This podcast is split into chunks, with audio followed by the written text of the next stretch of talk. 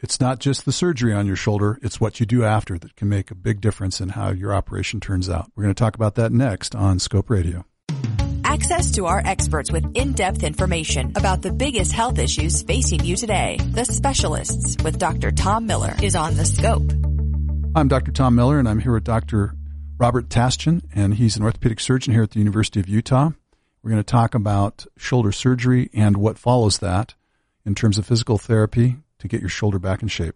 Tell us uh, a little bit about uh, what you do, what you can expect after shoulder surgery. Now, my patients that have come to see you who've had shoulder surgery, uh, it takes a little while for that shoulder to get back to where where they where the patient wants it to be, where they have an outcome that uh, is reasonable. It doesn't happen overnight, does it? No. Um, so we uh, will really take people through different courses of uh, treatment after surgery, and it's really dependent upon what they, we actually do for them.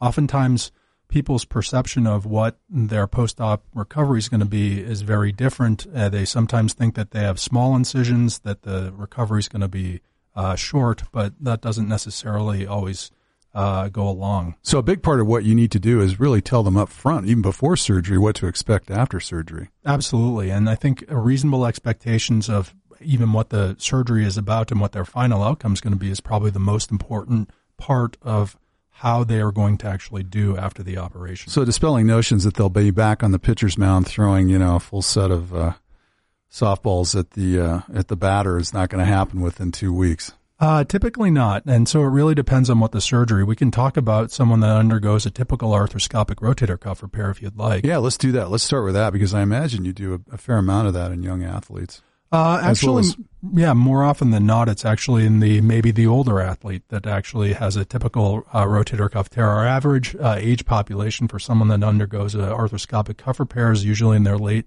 50s, early 60s. Uh, usually, they are active. They have pain at night and overhead activities, and that's really the reason why we're doing surgery. Uh, most oftentimes, if someone's healthy, that we will do them outpatient, so they'll come in and go home the same day and they will uh, be in a sling. They'll uh, post-operatively will treat them with uh, pain medication, both orally as well as typically an interscalene block, and that gives patients usually about 48 hours of good pain relief after surgery. Now, an interscalene block is where they actually put a little catheter into the near the, the shoulder, and they inject an anesthetic, and that that's correct. It's not directly into the shoulder socket itself. It's actually around the brachial plexus, which are the nerves that actually go down to the arm, and that's placed by the anesthesiologist and it elutes a small amount of local anesthetic over a period of time that then provides uh, pain relief for them. Now, this is a relatively new procedure. I mean, in the last uh, maybe five to 10 years, is that right? Uh, the interscalene block, yeah, yeah uh, actually, blocks were done, uh, have been done for quite a while, probably over 15 plus years. But what we do differently here is that all of the catheters that are placed are placed under ultrasound, which is different than other places. And actually, uh, historically, they were uh, done um, uh, not under ultrasound. The ultrasound provides us the ability to make sure that Better we're not placement and not injuring uh, things at this at the time when the uh, uh, catheter is placed.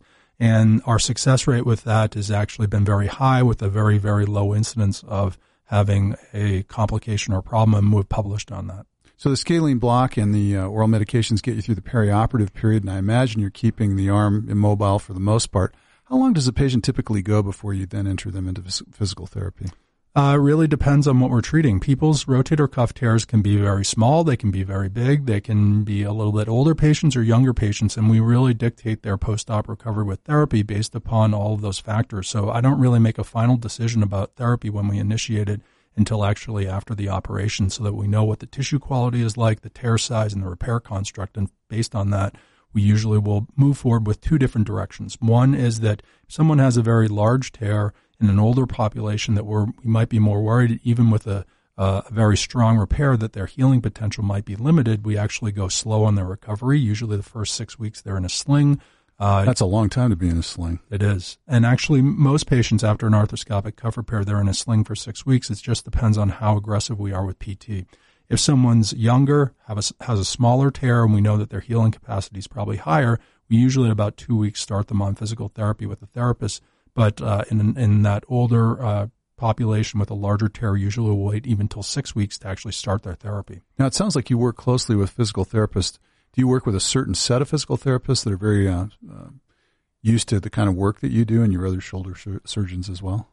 Uh, we do actually. Um, the university has a great set of physical therapists. Um, we have therapy facilities all across uh, the valley, and um, typically the therapists that work at our main site, which is at the orthopedic center down on Wakara, uh, they uh, travel to the other sites to actually give therapy at the other sites as well. And uh, the nice thing is that um, a lot of the therapists are divided into teams. So there are upper extremity teams, lower extremity teams, spine teams and usually, when a patient goes to actually get uh, their therapy appointment, uh, uh, they will be automatically placed into a group of therapists that actually have expertise with uh, whatever the problem they might have. So these therapists not only give the, the treatments that you, you ask for, but they also coach the patients and make sure that the patients are trying to do some of this work at home, sort of follow the exercises and stretching and thing, I imagine. Absolutely. So yes, it's not just working in the uh, therapy with the patient, it's actually instructing them on a home program, which – actually most of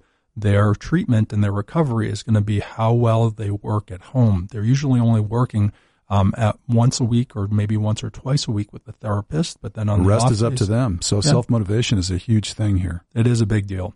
Um, so usually at six weeks, patients will come out of a sling. They'll start using their arm for everyday activities, light lifting activities. Usually they can get back to running, uh, jogging, um, working on a elliptical, etc. And then usually at three months, that's when we'll start strengthening exercises and we'll let them start go, getting back into a little bit more sport related activity, riding a bike on the road, road uh, swimming. Uh, those are the typical activities that we'll let at six, at, at three months. How about other types of surgery on the shoulder that you, you work with and basically have the need for physical therapy after a certain period of time of immobilization? Sure. Uh, the other major group of patients that I'll operate on are people that have shoulder replacements. And the nice thing about a shoulder replacement even though, and this gets back to what we were talking about before, that even though it's larger surgery where we're actually uh, replacing parts, that the actual uh, recovery can often be shorter. Uh, so the initial post-operative pain requirement, uh, pain uh, medication requirement for patients after a total shoulder is actually much shorter. Usually by a week or 10 days, patients are usually only taking meds at night and then oftentimes even on Tylenol. Um, they are still in a sling for six weeks, but usually um, all of the therapy that I initiate for the patients, which usually is around two weeks, we start, is all home based for the first three months. Um, and so I usually don't send a patient to a physical therapist until three months. And even at that point, probably over 90% of people never go to a therapist. They just do all their therapy at home. That's great. Well, to wrap this up, basically, if you've had shoulder surgery, you need to know that you're in for the long haul with immobilization followed by physical therapy over a fairly long period of time. So if you want a good outcome, you're going to have to follow what the doctor and the physical therapist help you with. Want the scope delivered straight to your inbox? Enter your email address at thescoperadio.com and click sign me up for updates of our latest episodes. The Scope Radio is a production of University of Utah Health Sciences.